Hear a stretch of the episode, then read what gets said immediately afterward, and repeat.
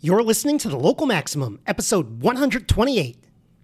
This episode of The Local Maximum is sponsored by Ryon, Raw Internet Object Notation. You might not think that you're in the market for data formats, but you are. And Ryon by Nanosai is a new data format, and later in the show, we'll talk about why you might want to check it out. Time to expand your perspective. Welcome to the Local Maximum. Now, here's your host, Max Sklar.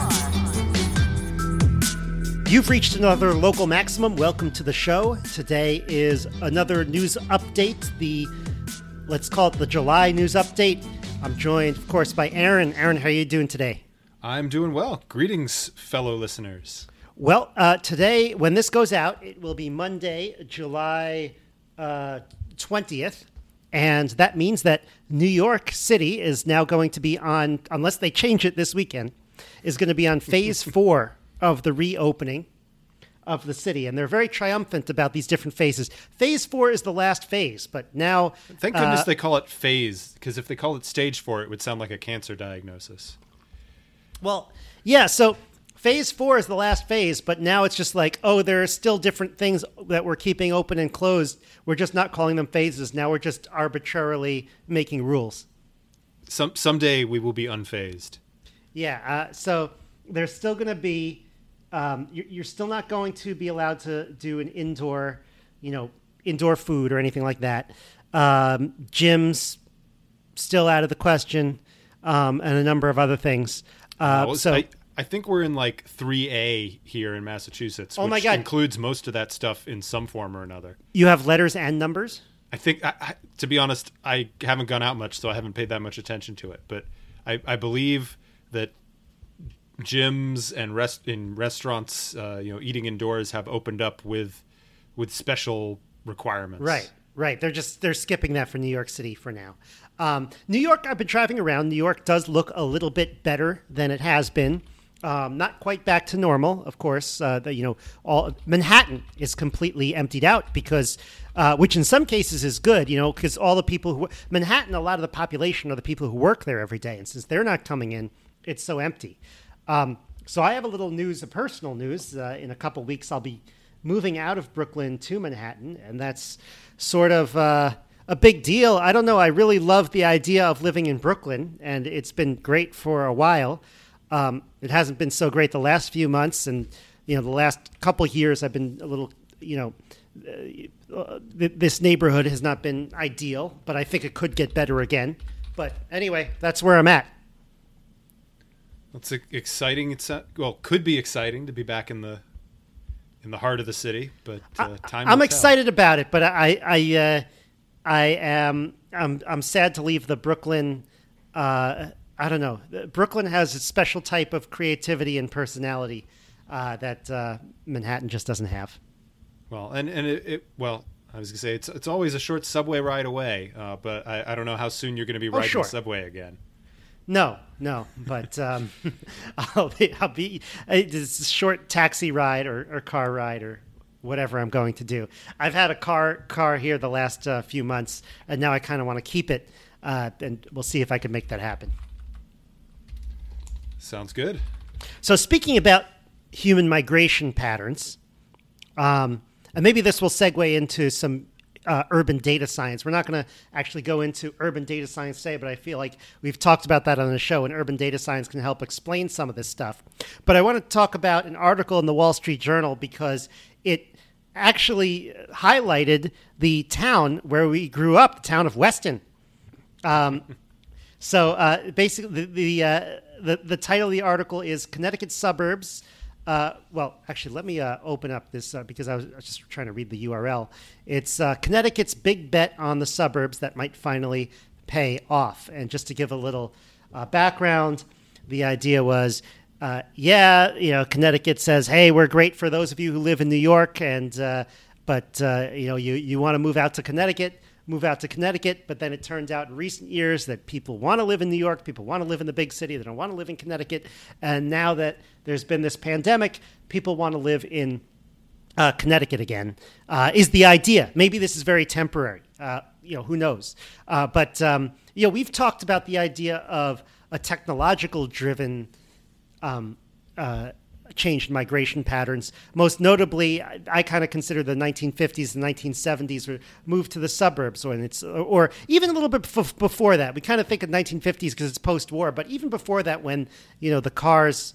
Uh, people started having their cars, so the, the, the suburbs started getting built because you had that ability to travel in and out a lot more easily, or to travel around uh, the suburbs a bit more easily. Like, for example, and, in- and the the Great Depression and the war years certainly put a damper on any of, of, of that in a meaningful fashion. But but yeah, Sure. as soon as the war was over, um, you you had all the GIs coming back, uh, starting their families, and, and the baby boom, and uh, they they a lot of them uh, you know spread out into it. that- It was it was a combination of the cities couldn't necessarily support all of those people, but also that uh, with with a such a large group of people starting families and wanting to buy a home that you get the explosion in kind of tract housing.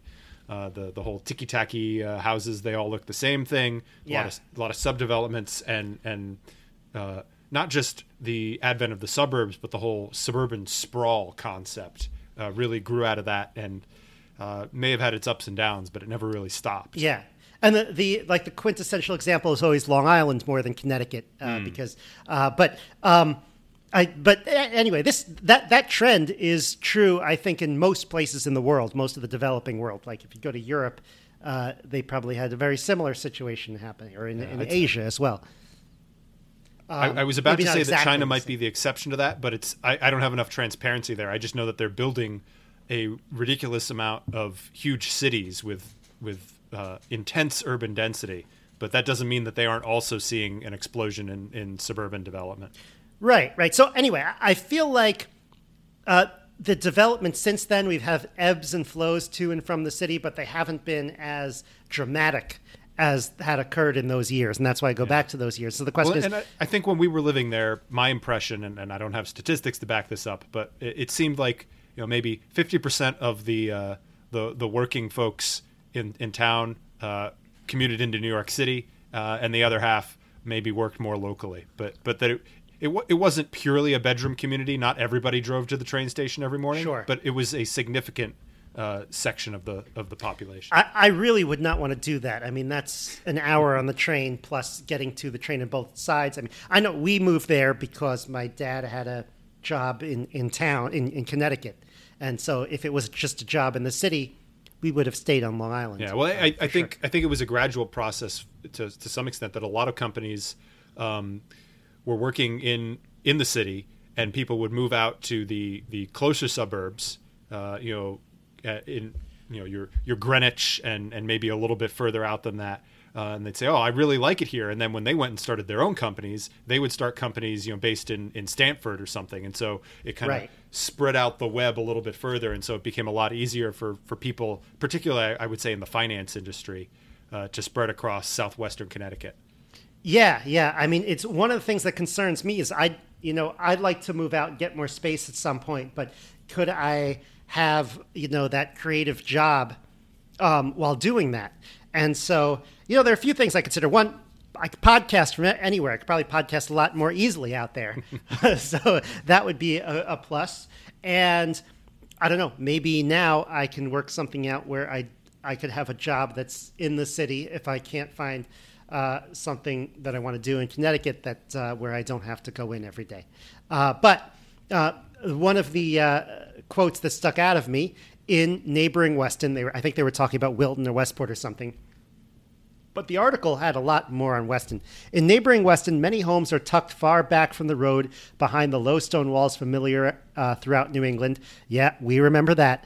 Uh, real estate agent Vicki Kelly recently sold a $1.2 million home still under construction to a family relocating from Brooklyn. They're probably right around the corner here. Uh, their need, she said, two home offices.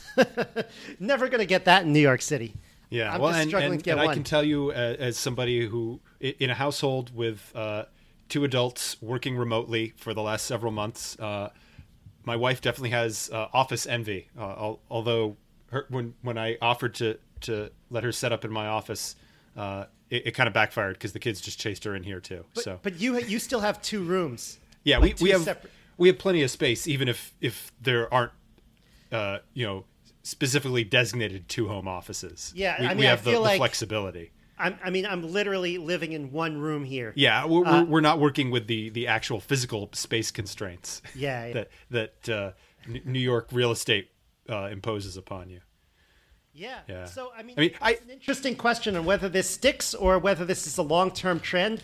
Uh, I feel like a lot of cities across the country have really, um, ha- have really not been well run, and I don't want to get too much into the, the politics of it, but uh, New York City has not been well run. Where, when I moved in, I felt like uh, the city was well. We had Michael Bloomberg as mayor. You know, love him or hate him, but he was bringing new businesses into the cities. He was always bringing more developments in. There was always like you know less crime and.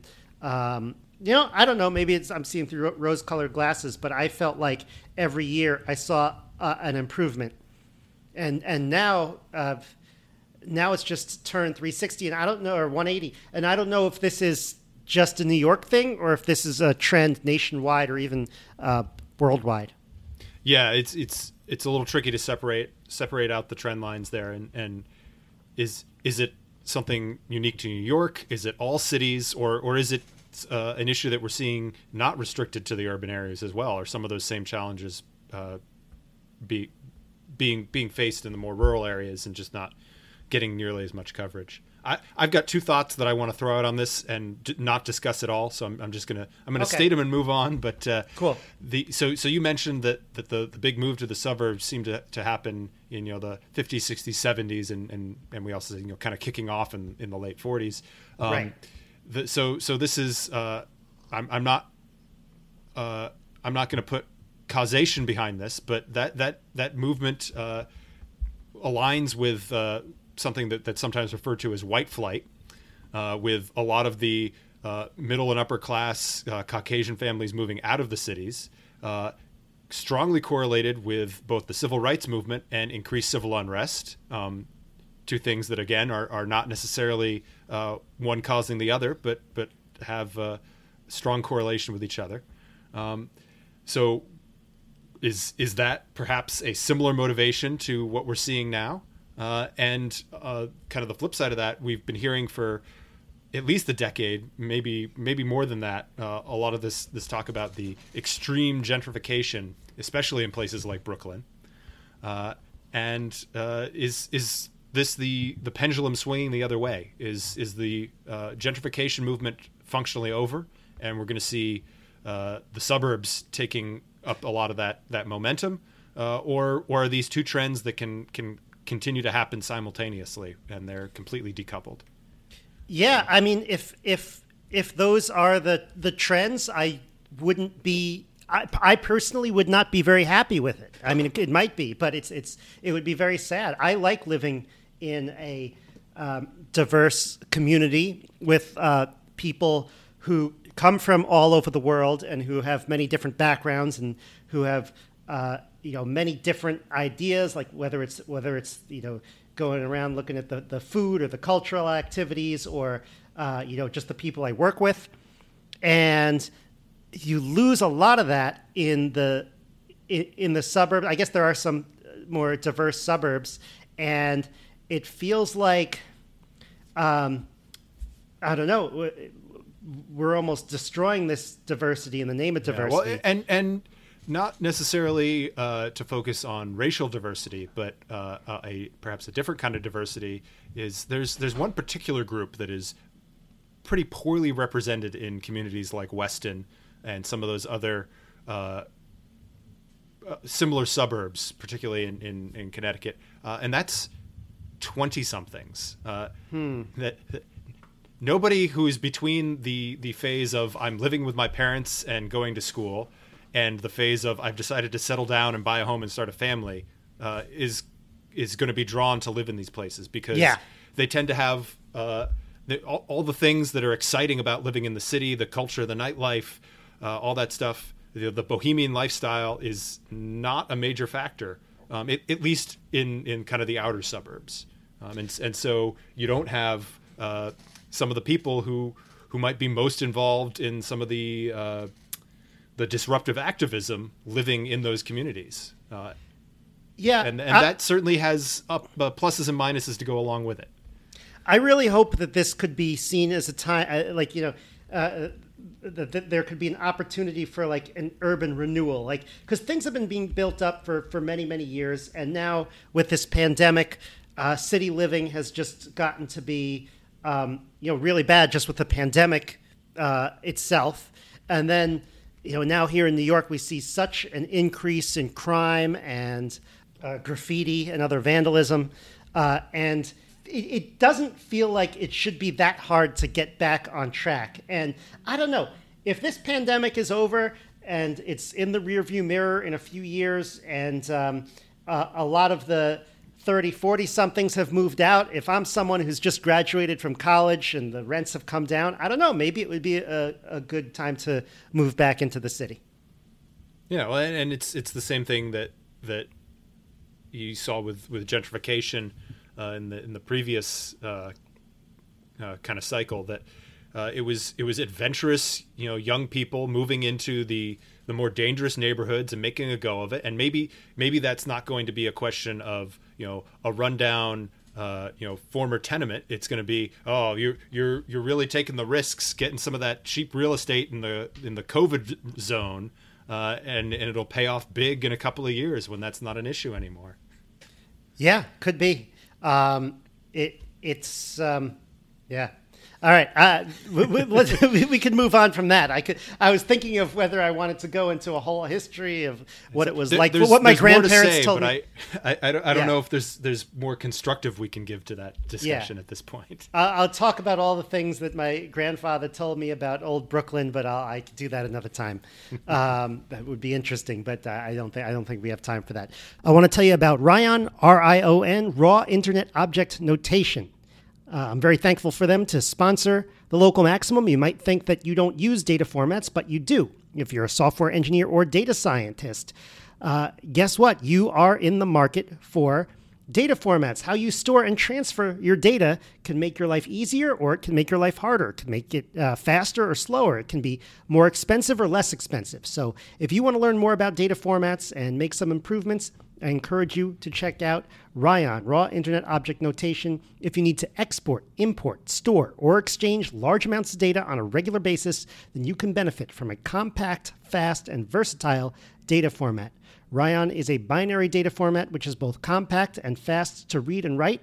A data structure serialized to Ryon requires, on average, 20 to 50% fewer bytes than the same data structure serialized to JSON. The fewer bytes also translates into 20 to 50% faster read and write speeds. You can learn more about it at tutorials.jenkov.com slash Ryon. Also, localmaxradio.com slash 128.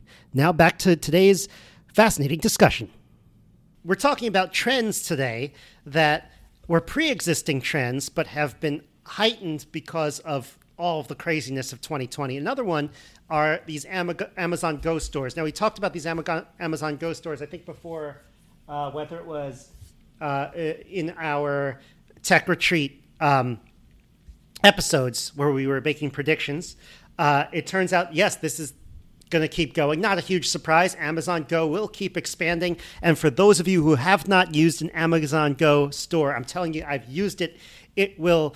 Um, it is a magical experience. You go in, you take what you want, you leave. Now, before you go in, you have to open an app and scan it. So that's kind of annoying. But look, the most annoying thing in recent um, you know, in, in, recent months to me has been going into a store being like, I know exactly what I want, getting the things, and then waiting online, having them try to bag it for you. They, you have to touch everything. Well, and so, they, so they the have Amazon to touch Go everything. stores are those Yeah. l- literally no cashier, like no staff involved, or are there staff there? You just don't have to interact with them. You don't have to interact with them. There's like a person standing there to answer questions Okay. and maybe to watch you. But the- the one in um, the one in Brookfield Place, I think only had one person there when I, when I when I was there, and I, I don't think it was. I don't think they really need security because Brookfield Place sort of has very good security to begin with. It's like the the mall, uh, so I, it was really just one person to like if you have trouble with the app, or there are probably a lot of people like like me. The first time I went in. what you mean i could just take it out and and i don't have to do anything like you, you sort of go to that person you ask them like the first time you, look over there and you ask them like is this okay? Am i stealing? You know? Is this really going to be pop up three minutes later that i took x y and z and how does it know um, what i took? And so it is it, it is pretty amazing. I think it'll save people a lot of time and i think it's something that people are going to want to use now. And it could increase interactions like I don't know. They'll still have someone there to chat to if you want to chat, but it'll just be more seamless. And so there are 26 Amazon Go stores currently. They're expanding now into Washington, D.C. and Seattle, which happen to be Amazon headquarters. Um, and then uh, now they have this shopping cart, which I'm a little bit more skeptical of. I, the store itself maybe it, it, it is amazing. But um, there, there's an article in The Verge about a shop, a smart shopping cart they have, and so. Does it make sense? I don't know. Let me read the quote. The store, first confirmed last year, is not an Amazon Go store. That's the one with the shopping cart in, uh, meaning it does not have the camera, sensors, and others equipment built into the city, ceiling for automatically detecting items you take off the shelves. Instead, this is your standard everyday grocery store. It only has smart Amazon made grocery carts for you to use. So, this is not the Amazon Go store that I had. You could basically take three or four things off the shelf and walk out of it. So, there's no cart. You don't have a giant bag of stuff. This is more, again, a, a suburban setting, I imagine, where you have a, a, a large shopping cart of stuff. Um, maybe it works. Uh, I, I don't know. Yeah, a couple of thoughts on this. So it seems like it's kind of a hybrid model. So we're not we're not completely cashierless here, but it gives you the option to go cashierless. Um, the other thing is that this th- there was some mention in the article of the ability to scale, in which I, I think they were talking in terms of that of going from like you know bodega sized store to like Target sized store. Right. That, that maybe maybe getting all the camera coverage and everything for that is is tricky. But I was thinking more in terms of uh, it's a lot easier to roll out a fleet of smart shopping carts to your local supermarket and all of a sudden boom it's amazon compatible rather than having to shut the store down for a couple of months to do renovations and put all the cameras in and set up the you know the the, the server room and back or, or however they, they run it uh, this this could Why be is it when you talked about shutting the store for a couple months? I was like, flatten the curve, shut it down. but but this this could practically be done overnight. You know, just roll the carts off the truck, and Yeah. the next morning you're you're you're uh, you know Amazon cart compatible. Um, and this this could be particularly useful if they decided that they don't want to go full hog into the market of competing with you know.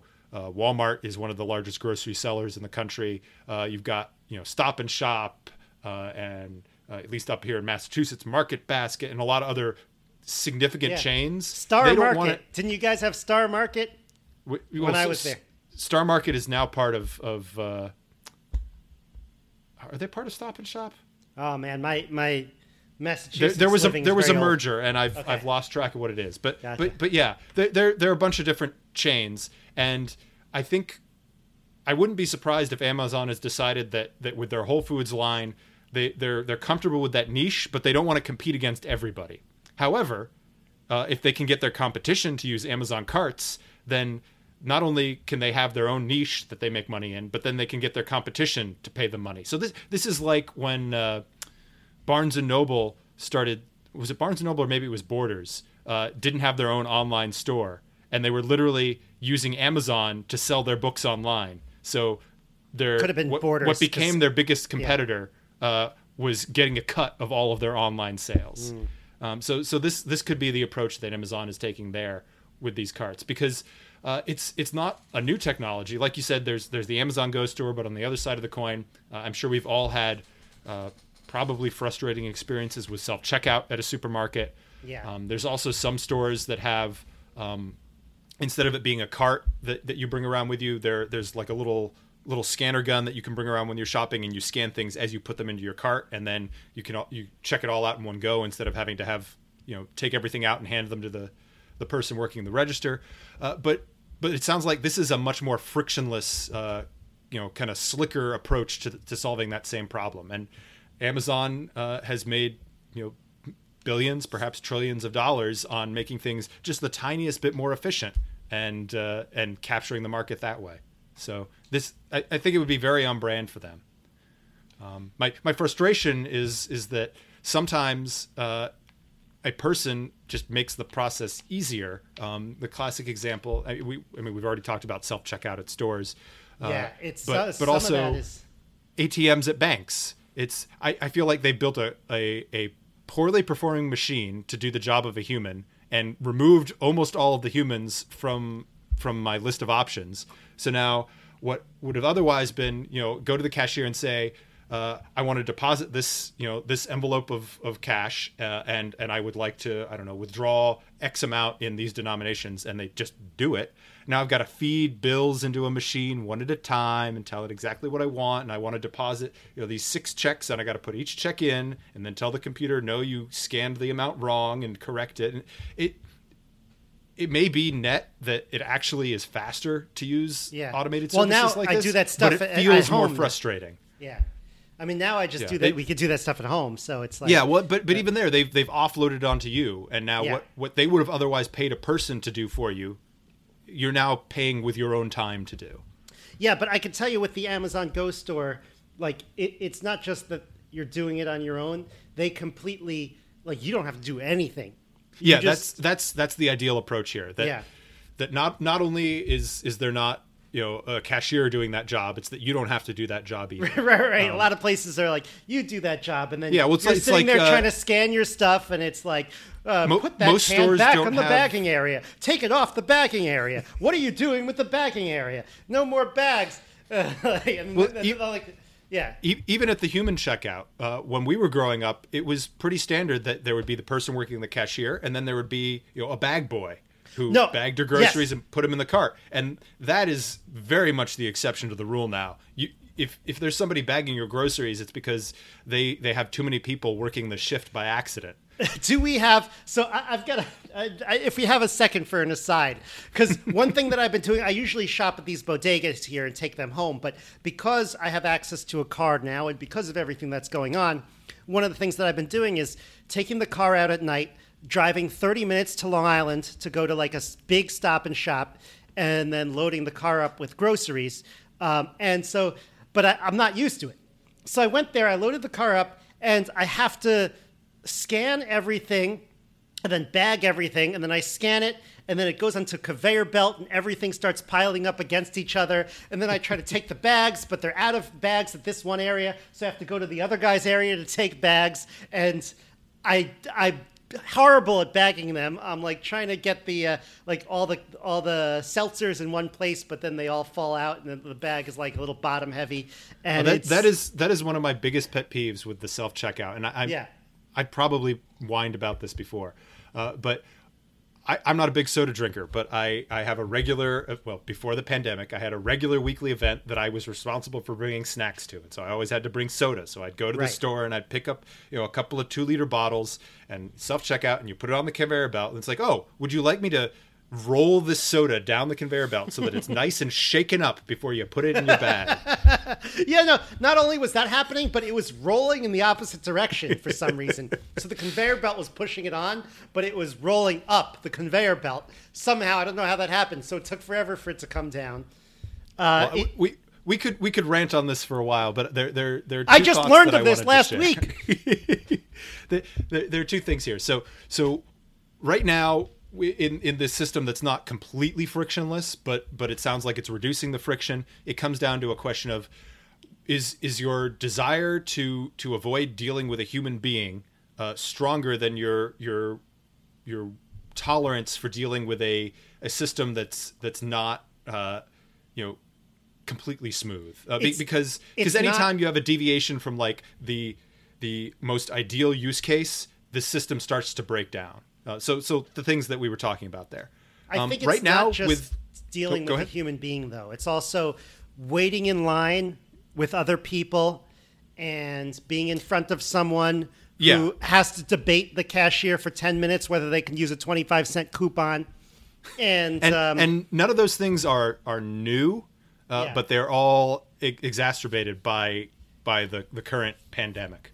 Um, Right. And and and I would say that right now, uh, I would probably be willing to deal with a little bit of technological hassle to to reduce my direct interaction with complete strangers in a supermarket.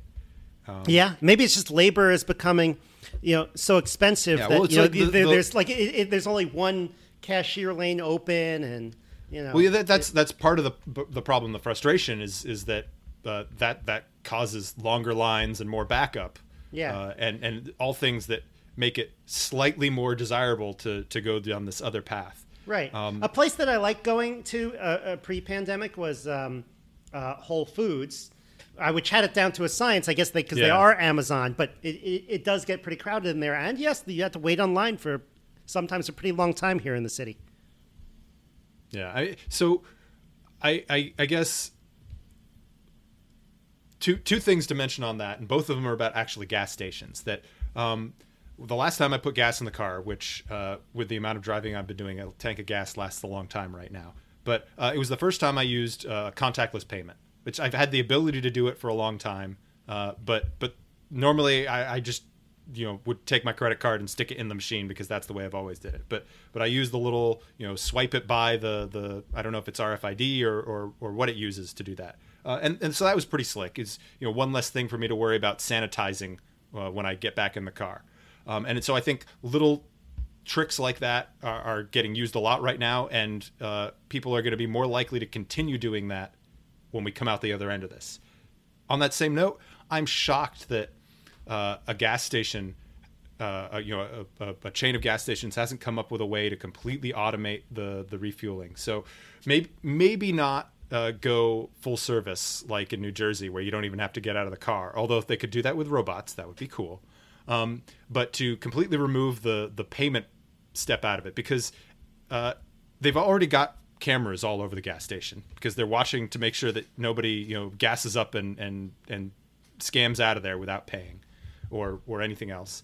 Uh, why can't they use the camera to look at your license plate? Because every car has a way of tracking it back to its owner, and then ha- tie that you know that identification through license plate to either a credit card or a bank account or something, and bill that directly, uh, and and just make that a completely you know seamless transaction phase. That that maybe now that Amazon is getting into the grocery store business, a lot of grocery stores will have, uh, on the larger scale at least, will have a gas station attached to them. Maybe they'll experiment in this area. Um, and Yeah. and they've got the experience with robots that they could literally make it so you never have to get out of your car. And, and paying with paying at the gas station can be a pain too. I mean, using those machine. I mean, nowadays, obviously, taking out your credit card and touching all the buttons and stuff is Exactly. uh, yeah. yeah. Or, And- or or even worse, and, and I haven't had this happen in a while. Thank thank goodness. But it seems inevitably there's one pump where the, the machine doesn't work properly, and so, you know it's you, you try and scan it and you punch it and it says oh Yeah. no you got to go in and see the cashier. It's like oh the, the whole point was of, of trying to do this here was so that I didn't have to go inside and deal with a person. I love, yeah, it says and- see and, the and cashier, and, then you go to the cash or- cashier, and there's a line of like three people there Yeah, or- trying to or- buy soda, trying to buy cherry coke. and and this is truly first world problems but i i don't like having to tell them you know put put $20 on pump 3 it's no i want to fill up the tank and it's going to cost what it costs. Don't don't make me go in and set an amount and then if it's you know the tank fills up at $19 i got to come back in and try and get a dollar from you. Or if it stops at 20 and i really need $25 worth of gas i got to do a second transaction but Well, again no- you know first world problems I know it sounds like first world problems, but really reducing this friction of life uh, is a big business opportunity, and it really does make a difference in the aggregate. Um, you know, w- w- when you feel confident that you could just run in and out and, and do things, it really does change the number of things that you can get done during the day or the number Well, of things you have and- to think about during the day. and a lot of gas stations I feel like now are uh, you know run with a single attendant who's who's kind of overseeing everything. Uh, for for a you know a, a owner operated business, there may not be the incentive, but for uh, some of the big chains, if they can completely roboticize that uh, and and not even need an attendant there twenty four seven, uh, that could be a huge savings. Um, Well, you know, then, if- if- then we're into if- Back to the Future. yeah, well, and, and you know, if, if if Mobil can you know have have uh, one guy sitting in a you know in a, in a in a command center somewhere watching you know a dozen gas stations on video cameras and, and running those, think that's that's a that's that's pennies on the gallon that they can pass back to this the consumer in savings. All right, so that is today's discussion. There's a lot of angles to be covered on life today as it intersects with technological and social trends, particularly with the future of our urban centers and our not so urban centers. Uh, that will be a big theme in the 2020s, I think, and it'll be a big thing theme on the local maximum as we continue the show. Uh, one follow up to this, basically, as we were discussing it, the Antifa militants were breaking into the Amazon Go store uh, in Seattle. I guess not everyone likes it. I, I guess it. Uh, I, I, hate to say it, but the one thought I had was whether they sent the bill afterwards uh, through their Amazon app, if any of them had the app installed. But in all seriousness, you know, this says something about the issues we're facing today. It must look from the outside that our cities are just imploding. And even though uh, these things are going on only in certain select areas. You also have the pandemic where living closer together is tough. And I'm hoping there's a way out of this uh, when the pandemic ends in order, uh, uh you know, maybe order can be restored on the streets and maybe, uh, maybe city life can resume one day. It's hard to see how this ends and what the long term effects is going to be. I'd like to know what you think specifically on the trends on city and country living as we head into the 2020s, and also about these automated shopping solutions like Amazon Go stores. The email to weigh in is localmaxradio at gmail.com. I'm uh, working on some of your emails already. Um, I know some of you waiting on the Electoral College. I'll be getting to that.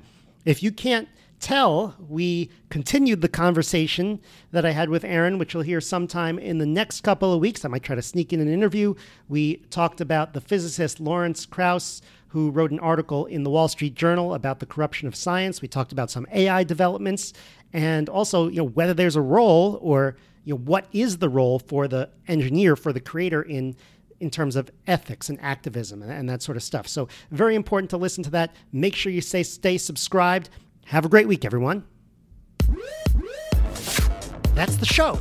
Remember to check out the website at localmaxradio.com if you want to contact me, the host, or ask a question that I can answer on the show.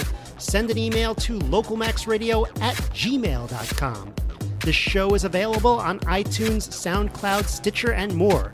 If you want to keep up, remember to subscribe to the Local Maximum on one of these platforms and to follow my Twitter account at Max Sklar. Have a great week. Feel the power.